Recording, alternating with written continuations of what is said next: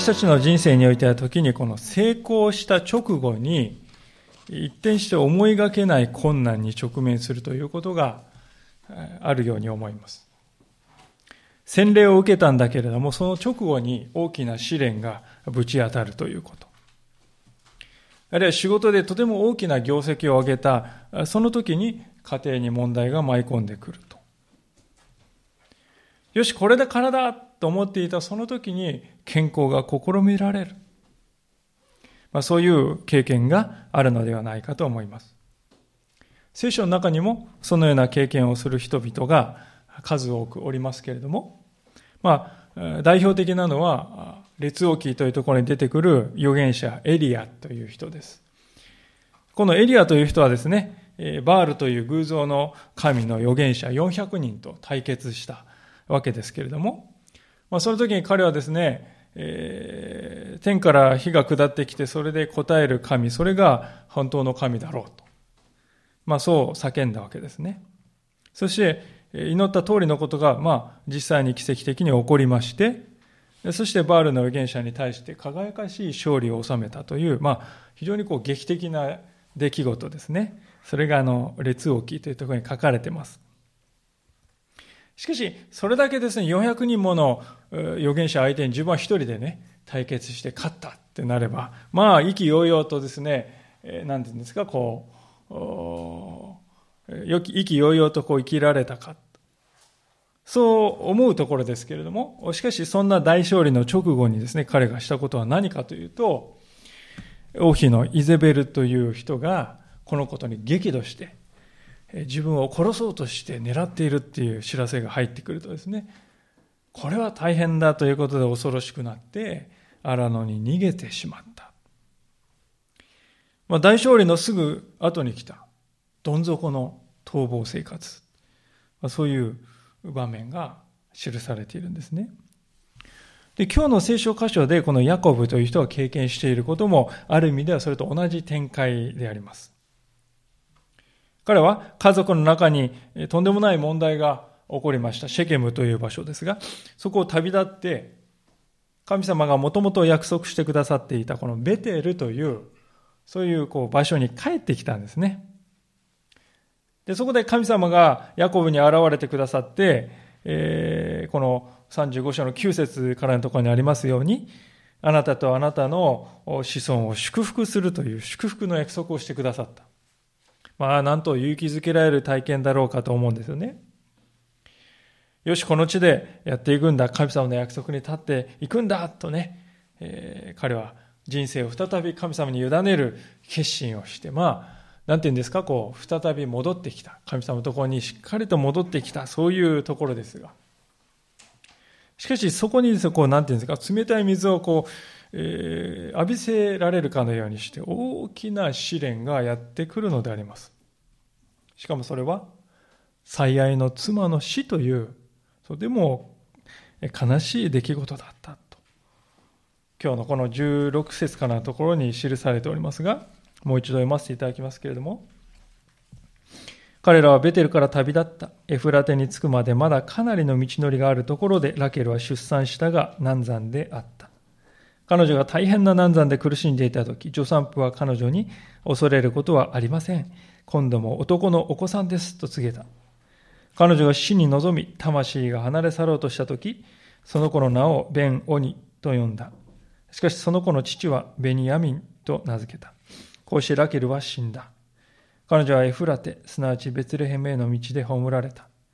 ヤコブは彼女の墓の上に石の柱を建てた。それはラケルの墓の石の柱として今日に至っている。ま、ヤコブの妻ラケルの死の原因は出産の際の大量の出血ですね。まあ、今の時代であってもやはり高度に医療が発達した今の時代でも出産というのは命がけの営みであります。ましてこの時代というのは今から4000年も前でありますから、外科というようなね、そんな領域はもうおよそない時代ですよ。一歩間違ってですね、こう大出血してしまうともう輸血もできない。立ちどころに母体が危ういという時代なんです。まあ、それでも一つ疑問に思うのは、彼らがベテルを旅立った時にラケルは臨月だったのかどうかということですね。もし臨月であるのなら、わざわざですね、旅行するっていうことは控えたと思います。ですから、もしかするとこの時は安定期だったんではないかと思いますよね。で、安定期にもかかわらずですね、旅の途中で産気づいてしまうということは、これはかなり早産だったんだろうと思いますね。まあ、詳しくはわかりませんけれども、確かなことは、この出産というのは非常に緊急で、事態であり、非常にこう危機的なものであった。まあ、しかしその中でラケルはですね、いよいよもう出血のゆえに息を引き取ろうとするときに赤ちゃんを見ることができましたね。それで名前を付けたとこう書いてますね。その名前を付けた名前はベン・オニと。これは、ベンっていうのは子供って、オニっていうのは苦しみですから、私の苦しみの子っていう、あるいは私の悲しみの子という意味ですよね。まあ、こういう名前を付けたですね、理由は彼女の人生における今までのこの格闘のことをね、指しているのかもしれないなと思います。また一方では、ヨセフヨセフのいう子供をね、やっと得たんだけれども、そしてもう一人の子供を得るという願いを持っていて、それがようやく今叶ったんだけれども、でも自分はこれからその子を腕に抱いて育てていくことはもうできない。まあ、そういう悲しみ。があったと思いますね。母親として子供の成長を見ることができないとなれば、それがどんなに悲しいことか、言葉で到底表すことはできません。私も幼い子供を持つ親の端くれとして、もしラケルと同じ境遇に自分が置かれたなら、心が潰れてしまいそうな痛みを味わうに違いないと思います。ラケルが流した涙の量は一体どれほどであったことだろうかと思うわけであります。しかし、この赤ちゃんの誕生というのはラケルのたっての願いであったヨセフに加えてもう一人子供をくださいという祈りが文字通り実現した瞬間でもあったということですね。ちょっと遡っていただいて創世記の30章の24節というところを見ていただけますと、このラケルという人はこういうふうに言っていることがですね、書かれています。30章の22節のところから読み出します。創世記の30章の22節のところから。神はラケルに心を止められた。神は彼女の願いを聞き入れてその体を開かれた。彼女は身ごもって男の子を見、神は私の汚名を取り去ってくださったと言った。彼女はその子をヨセフと名付け、主が男の子をもう一人私に加えてくださるようにと言った。まあ、この祈りは今日の場面から10年ぐらい前の時ですね。ですから10年越しでこのもう一人男の子を加えてくださるようにという祈りが実現したんですね。それだけ長い時間がかかって、しかもその祈りは、その命と引き換えに実現するものになった。私たちの祈りにも時に似たような側面があるかもしれません。その実現のために命がけの戦いを必要とするような祈りがあるいはもう自分の命を懸けるという覚悟が求められるような祈りの戦い。そういうものは実際にあるんだなということを、この彼女の姿を見ていて教えられるわけであります。しかし、ここで私たちが目に留めたいのは、そのような10年間祈ったという長さ。まあ、それもさることながら、大事なのは、どのような心で彼女が祈っていたかというその彼女の内面のところですね。ラケルという人は長いこと不妊に悩んでいた方でした。お姉さんのレアが次々と子供をですね、産んでいくのを横目で見ながら、自分は族長の妻であり、子孫に、子孫を夫のために残さないといけないというプレッシャーを日々感じていました。そしてどんどんと子供を産んでいく姉のレアに対する妬みが彼女の心の中にですね、もうがんじがらめに、えー、心をがんじがらめに縛っていたんですね。しかしラケルはレアにはないものを持っていたのも事実でした。それは夫のヤコブから愛されているという事実です。し彼女はその夫が愛してくれているということを感謝できなかったんですよね。人間というものは受けているものについては当たり前のように思うんです。気にも留めないんです。そして受けていない、自分が持っていないものについてはですね、目がもう、えー、奪われてしまって、そこばっかり見るようになってしまう存在だということですね。でラケルはですね、なかなか子供を与えられない焦りが募り、そして姉への妬みがどんどん募り、心が病んでいって、ついに彼女は夫に対して何と言ったかというと、先ほど見たこの漱石30章の一節のところですね、夫に対してこういうことを言ってるんですよね。ラケルは自分がヤコブに幸運でないのを見た。ラケルは姉に嫉妬し、ヤコブに言った。私に子供をください。でなければ私は死にます。そうまで言うようになったんですよね。で、皆さん、非常にこの、厳粛なでありますけれども、今日の箇所でラケルが死んでいる、亡くなっているということは、ある意味で彼女がここで口にした言葉がその通りに実現したとも言えるんではないかと思うんですよね。私はに子供をくださいでなければ私は死にますというこの彼女の言葉が今日の箇所では実現しているとも言えるわけです。ですから私たちは神様の前で口にする言葉には十分注意しなければならないとも思わされますね。ラケルが子供が欲しいというその祈りというのは世間体やあるいは姉への競争心やそして妬みの心から出発したものであります。で、そういうものが募っていきますと、人の心で募っていくとですね、えー、私に子供をくれないと死ぬぞって、まあ、脅迫ですよね。こう神様に対するこの脅迫めいたものにさえなってしまうんですね。そういう祈りというのは、先ほど述べたように、とても危険な面を持っていますけれども、では、どういう心で祈るべきなのだろうかということですね。それは、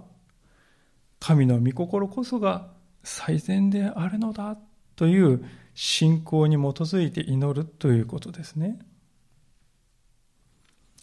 自分の立場や自分の願いというものは一向に変えようとしないで、神の方が私のところに来て、私のこのコップを満たすのだと。そのように祈る。まあそんな祈りではなくて、神様がおられるところに自分を向かわせていく。神のおられるところに方に私の方が行く。それが真の祈り手の姿ではないかと思います。神様はそのような人を祈り手として求めておられるのではないでしょうか。信仰者が祈る祈りというのは、基本的に二つの種類しかないと思うんです。祈りには二つの種類しかないと思います。一つは、願った通りに聞かれる祈りです。もう一つは、願ったのとは違う形で聞かれる祈りです。聞かれない祈りというのはないということです。願った通りに聞かれる祈りか、願ったのとは違う形で聞かれる祈りか。重要なのはどちらも聞かれた祈りであるということですよね。祈りは必ず神のもとに届いて聞かれるんです。しかし大事なのは、いつも私たちが願ったその通りに聞かれるとは限らないという、このことですね。開かれない進路が私たちにはあります。結ばれない結婚相手というのもあります。癒されない病というものもありますし、与えられないものというものもあります。人生には必ずそういう経験がつきものです。もしですね、皆さんが、いやいやいや、私は今までね、一度も願い通りに祈りが聞かれなかったということがないんですよという方がいらっしゃるとすれば、それはどうでしょうか。実は、祈っていないということではないかと思うんですね。聖書の中を見ていても、見ていくと、どこにおいてもですね、自分の願うようには祈りが聞かれなかった人の姿がありますね。一番心打たれる実例はですね、他ならぬイエス様であります。イエス様はあの十字架にですね、向けて引き渡される晩に、前の晩に、月世までの園でお祈りをしましたね。イエス様はですね、最初、できることならこの杯を、つまり十字架を私から取り除けてくださいとお祈りした。しかしそれは聞かれなかったのです。イエス様は最初願った通りには聞かれなかった。イエス様もそういう体験をしている。しかしイエス様は、じゃあもう聞いてくれなかったんでいいですよ。あなたにはお祈りしませんなんて言ったかというと反対ですよね。イエス様は祈り続けていく中で、自分の願いの方を父なる神様の思いの方にと向かわせていきました。祈りの最後でイエス様はですね、父なる神様の思いを完全に自分の思いと一体化、一つにすることができたわけですね。これが祈りというものではないかと思います。私たちにも同じ祈りが求められているのではないかと思います。私たちはどのように祈っても良いと思います。私たちにはその自由が与えられていると思います。祈りはこうでなければならない、このような作法でやらなければならない、そういうことはないわけです。しかし、祈りの時に私たちがどこをゴールにして祈っているかということは大事です。私たちの祈りのゴールはいつでも、父なる神様、あなたの思いがなりますようにという、そこにこそあるべきだということですね。そこを求めて祈っていくときに、ラケルのような自己実現の祈りから解き放たれていく。そして真の意味で神様の祝福に預かっていくことができるようになるのであります。実は、このラケルの姉のレアの方はですね、一足先にそういう祈りに導かれていた人だったと思うんですね。レアという人は本当にこう、不遇の人でありました。夫から愛されない。夫がね、愛を示すのは妹のラケルの方でありました。レは確かに子供を与えられるんだけれども、夫の心は自分に全然向いていないというのをいつも感じながら生きていました。そこで彼女はですね、しかし、ないものを見るのではなくて、神様が与えてくださったものの方に目を向けていきました。ですから、29章の31節から35節のところをですね、振り返ってみると、彼女は子供を生まれるたびにどうしたかっていうとですね、主をですね、神様はですね、仰ぎ見て祈っていくんですよね。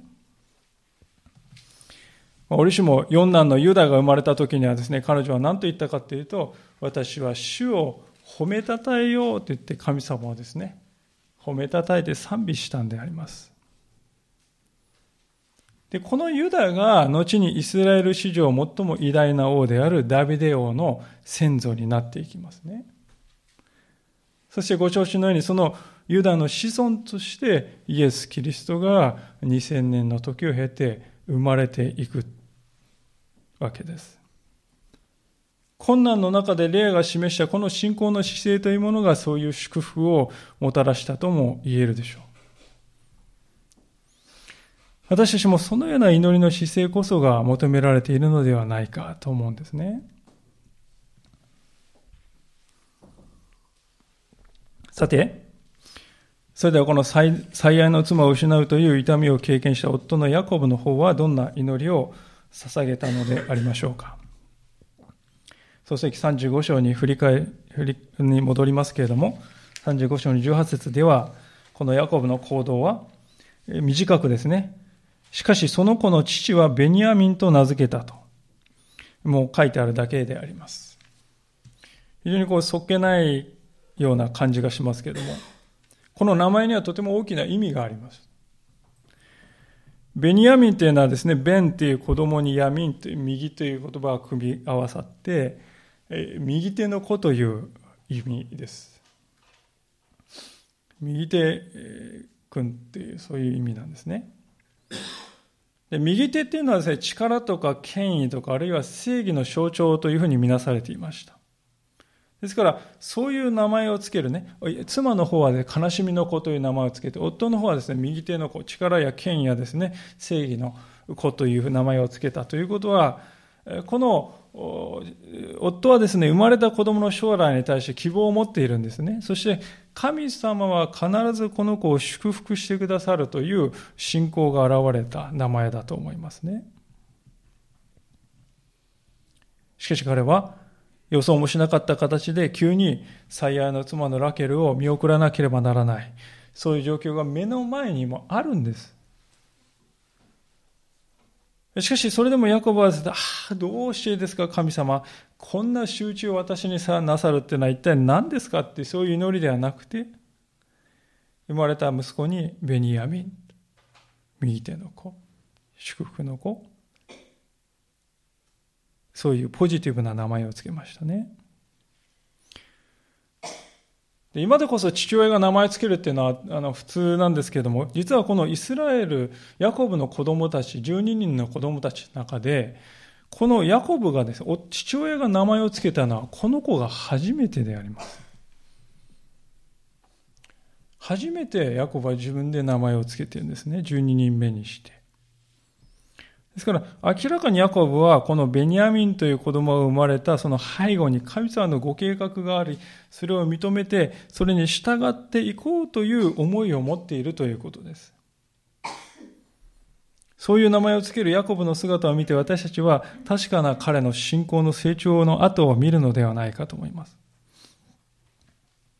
ある仲介者はそんな彼の姿をこのように表しているわけです。しかし、いかなる時にも主に信頼して歩む者にとっては、すべてのことが祝福への機会となり、一つ一つの苦しみも無駄にはなりません。また自分が他の人のために苦しむ苦しみは、その人への祝福の土台とさえなるのです。まあ、そして続けて次の御言葉を引用しているのですけれども、一箇所皆さんで開いてみたいと思いますが、新約聖書のコリント人への手紙というところですが、の第2ですけども、コリント人への手紙の第2というところですが、えー、2017の新科学聖書では355ページ、新約聖書の355ページをお開きいただければと思います。コリント人へ手紙第2の1章の6節です。355ページ聖書のかなり後ろの方になります。それでは、この箇所を一節のみですので、皆さんでご一緒に声に出し読んでみたいと思いますが、第2コリントの1章6節355ページです。3、はい。私たちが苦しみに遭うとすれば、それはあなた方の慰めと救いのためです。私たちが慰めを受けるとすれば、それもあなた方の慰めのためです。その慰めは、私たちが受けているのと同じ苦難に耐え抜く力をあなた方に与えてくれます。ありがとうございます。昔のヤコブという人は人の心がとにかくわからない人でした。まあ、これまで創世記をご一緒に学んでくる中で、そんな荒削りのこの彼のね、えー、驚くようなこの荒々しい姿を私たちは見てきたと思います。しかし、この箇所にたどり着くとですね、その同じヤコブが妻の死という、およそこうライフイベントとしてはもう究極に苦しい、悲しい時ですよ。でそういう悲しみの中でさえ、ヤコブは神を見上げたわけですね。この成長の姿というのは私たちに勇気を与えるのではないかと思います。神様はヤコブを試練の真っ只中で支え、彼を救い出してくださいました。この神様は同じように私たちにも試練に耐える力を与えてくださるのだ。この方は今も生きていて私にも同じように力を与えてくださるのだ。私もそう信じてよいし、そうすべきなんだ。聖書は私たちに語りかけているのではないかと思います。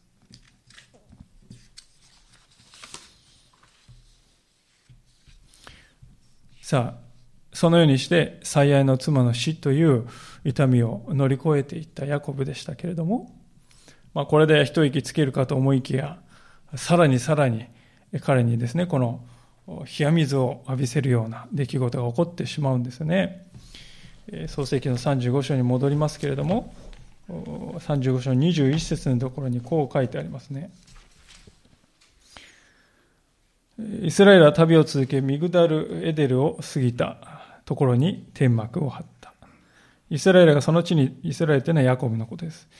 イスラエルがその地に留まっていた頃、ルベンが父のそばめビルハのところに行って彼女を寝た、彼女と寝た。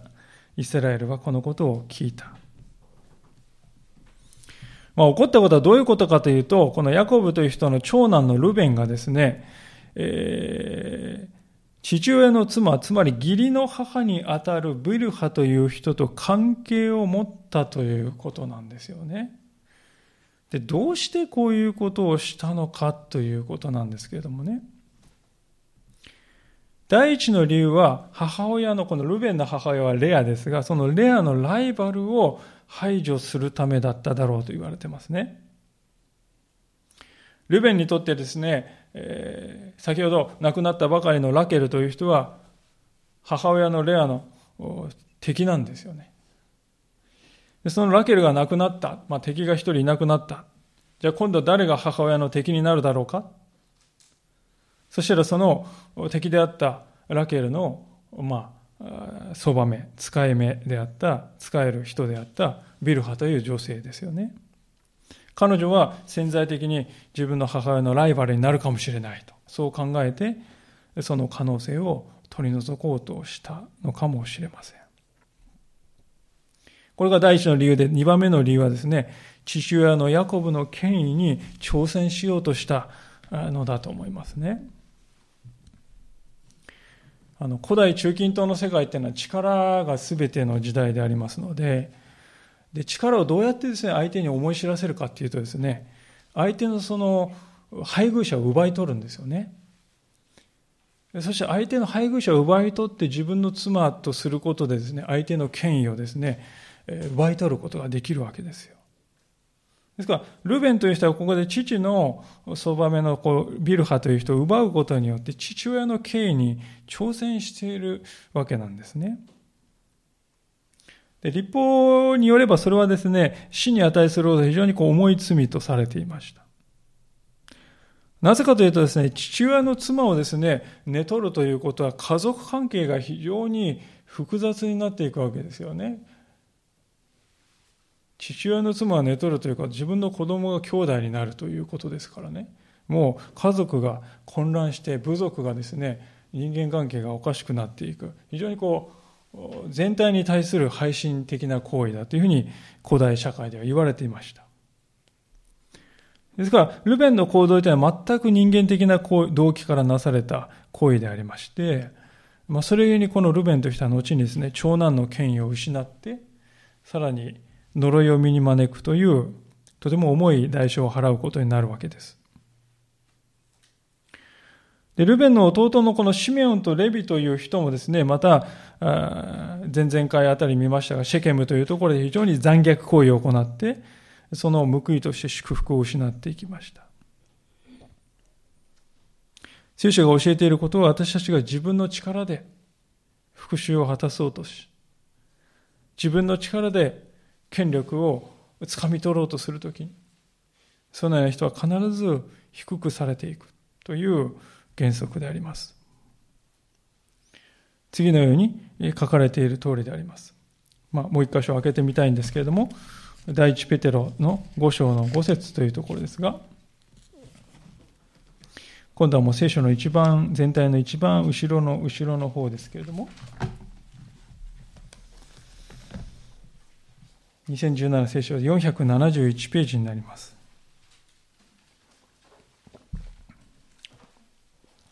第一ペテロの5章の5節471ページです。聖書の一番後ろのあたりになります。471ページの第一ペテロ5章の5節6節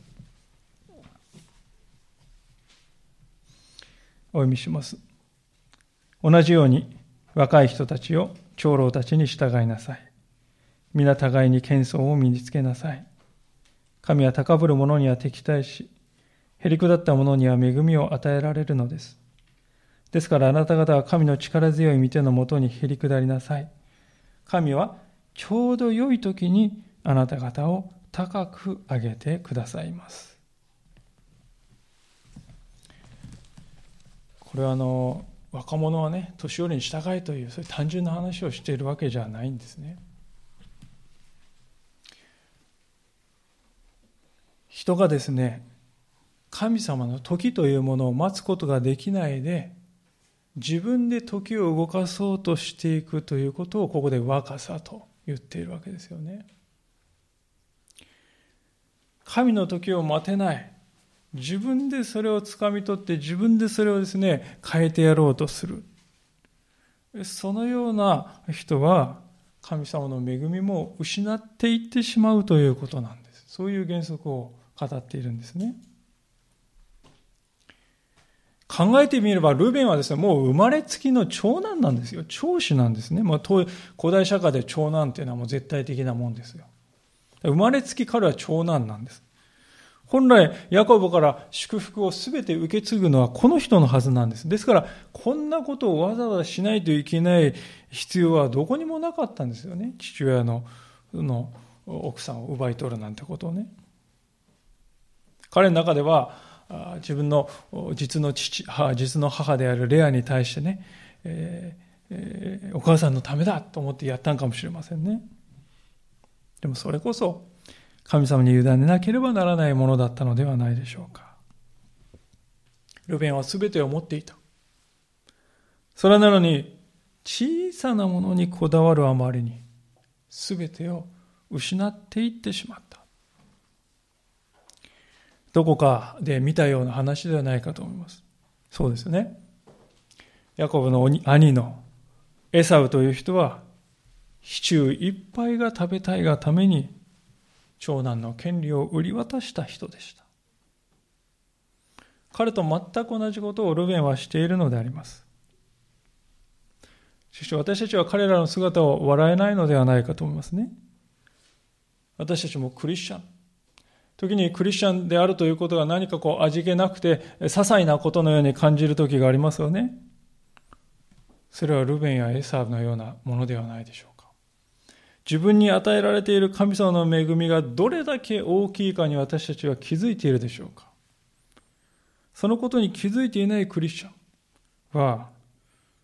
このルベンやエサウの姿に似ているのではないかと思います。クリスチャンという人はどういう人なんでしょうか？王の中の王であるイエス様が命までも与えてくださった。それがクリスチャンです。イエス様が私たちを救い、永遠の命を与え、神の子として受け入れていただいた。それが私たちという存在です。ですから私たちが警察の振る舞いによって万が一にもね、小さな宝にこだわるあまりに、巨大な神の宝を失ってしまうことがないようにしたいと。ルベンの姿を見ていて、本当にそのように思わされるのですね。まあ、そういうわけで、ヤコブのこの生涯には次から次へと問題が降りかかってきているのですけれども、聖書はしかし最後の最後のところでとても大事なことを記しているのであります。創世記35章の22節のところに戻りますが、22節のヤコブの子はというところから読ませていただきます。ヤコブの子は12人であった。レアの子はヤコブの長子ルベン。まあ、これは先ほど来言っていますルベンですね。そしてシメオン、レビ、ユダ、イッサカル、ゼブルン。ラケルの子はヨセフとベニヤミン。ラケルの女奴隷ビルハの子はダンとナフタリ。レアレアの女奴隷ジルパの子はガドとアシェル。これらはパダンアラムで生まれたヤコブの子である。ヤコブはキルアテアルバ、すなわちヘブロンのマムレにいる父イサクのところに着いた。そこは、アブラハムとイサクはかつて起立していたところである。イサクの生涯180年であった。イサクは年老いて満ちたり、生き絶えて死に、自分のために加えられた。息子のエサウとヤコブは彼を葬った。まあ、あの、何気なくね、読んでしまうか、ところかもしれませんけれども、この箇所っていうのはですね、聖書の中で初めてイスラエルの十二部族が全て登場するリストが書かれている箇所です。初めてここにイスラエルの十二部族の名前が全て登場してきます。でもその文脈はどういう文脈だったかというと、妻が亡くなってしまった。そして息子がですね、とんでもない反乱を仕掛けてきた。まあ、そういうもう非常にこう大きな混乱の出来事、思いがけない出来事の中でもですよ、中でも、ヤコブの子孫を神の民とするという神様の約束がね、ここで一つ完成したということが表されているんです。まあそうは言っても、ただこの時は12人ね、ただいるっていうだけでしょと。そういう兄弟だったかもしれません。野心家で感情的にで傷つきやすく傷つけやすい互いにいがみ合い憎しみ合うそんな兄弟たちなんですよしかし実はこの兄弟たちがこの創世紀の37章からねヨセフ物語というのは始まっていきますけどその試練を通してその兄弟たちの関係も新しく作り変えられていくというストーリーが書かれていますねで今日の箇所はそういう神様の神の民のこのストーリーがここから始まったんだよというそういう場所ですね。私たちはですから神様のご計画というものをですね、こういうふうにこの大きい視点で見るということを学ばないといけないなとつくづく思います。子育てにおいては、目先の問題や目先のこの失望落胆というものに私たちは左右されがちであります。しかし、親である私たちにもですね、本当に多くの弱さがあります。ヤコブの姿を見てきて皆さんもよく分かったと思いますね。神様は頑固なそういう私たち親の心を少しずつ解きほぐして、信仰のいろはを教えてきてくださる。教えていってくださるんですね。人を養育するということはですから、工場でですね、大量生産するのではない。共に歩みながら一歩一歩行われていくものなんだということをヤコブの家族を見ている時私たちは教えられていくのではないかと思います。でまさにそういう歩みの中で神様の遠大なご計画が一歩一歩着実に進展していくのだと。私たちはそういう大きい視点で自分の子供たちや家族を見ていく必要がある。私たちはそして神様は必ずご計画を私たちの私の家にも持っていてくださると信じて歩んでよいということですね。今日の最後の29節にはヤコブとエサウの兄弟が協力して父親のイサクを手厚く葬っている姿が書かれていますけれどもこの二人はご承知にかつては殺しやるそういう兄弟でした。逃げる。片方がですね、追いかけ、片方が逃げるという兄弟でしたが、この二人が今や一つとなって父を手厚く葬っていますね。聖書が語る和解というもののこの姿がここにも現れています。で、ここにもですね、賭けだらけなんですけれども、賭けだらけの自分の民を辛抱強く和解へと導いていってくださる神様というお方のね、愛が表されているんではないかと思うんですね。もう一つこの箇所で、えー、注目しておきたいことはですね、最後にイサクが自分の民に加えられたと書いてあることです。自分の民に加えられた、死ぬということを自分の民に加えられたと表現しているんです。非常にこう面白い言い方ではないでしょうか。明らかに聖書というも聖書はですね、死という問題をタブー視していないということです。死は意味嫌うもので見ちゃいけない、見ないようにしようとね、避けるべき、え考えないようにしようなんてことは聖書は全然考えてないんですね。むしろ反対なんですよ。信仰を持って死を迎えるということは、自分の民に加えられること。つまり、永遠の神の民に加わって共に歩むようになる新しい歩みの始まりなんだということを示しているわけであります。私たちは皆必ず死ぬというその時を迎えるのですが、そこで大事なことは自分は神の民の一員として死を迎えるのか、それともそうでないのかということです。もちろん失うということは悲しみがありますけれども、しかしその悲しみは絶望ではありません。希望に裏打ちされた悲しみであって、底のある悲しみです。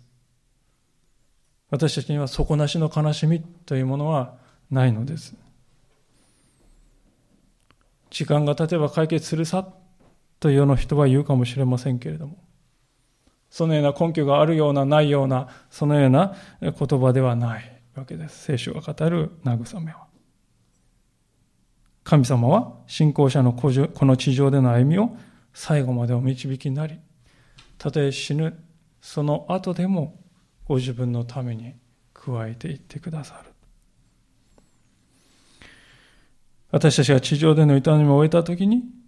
神様は義の栄冠を備えて私たちを永遠の安息の中に導き入れてくださるのだということですね。今日見てきましたように人間はですね、いろいろな思いを持っていろいろなことを自分勝手に行うことがありますが、しかし神様の答えというのはいつでも確かなんですね。ですから今日私たちは新しい思いでこの神様に対する信頼を心の中にしっかりと置いて、今はとんでもない問題が起こっているかもしれない。困難だ。なぜこんなことが？なぜ私だけがこのような目その中でも神様は必ず慰めてあげましょう。私にふさわしく用意してくださるんだ。私をそして一歩ここから成長に導いてくださるんだ。そういう確信を持って、この週も歩み出していきたいと思います。お祈りしたいと思います。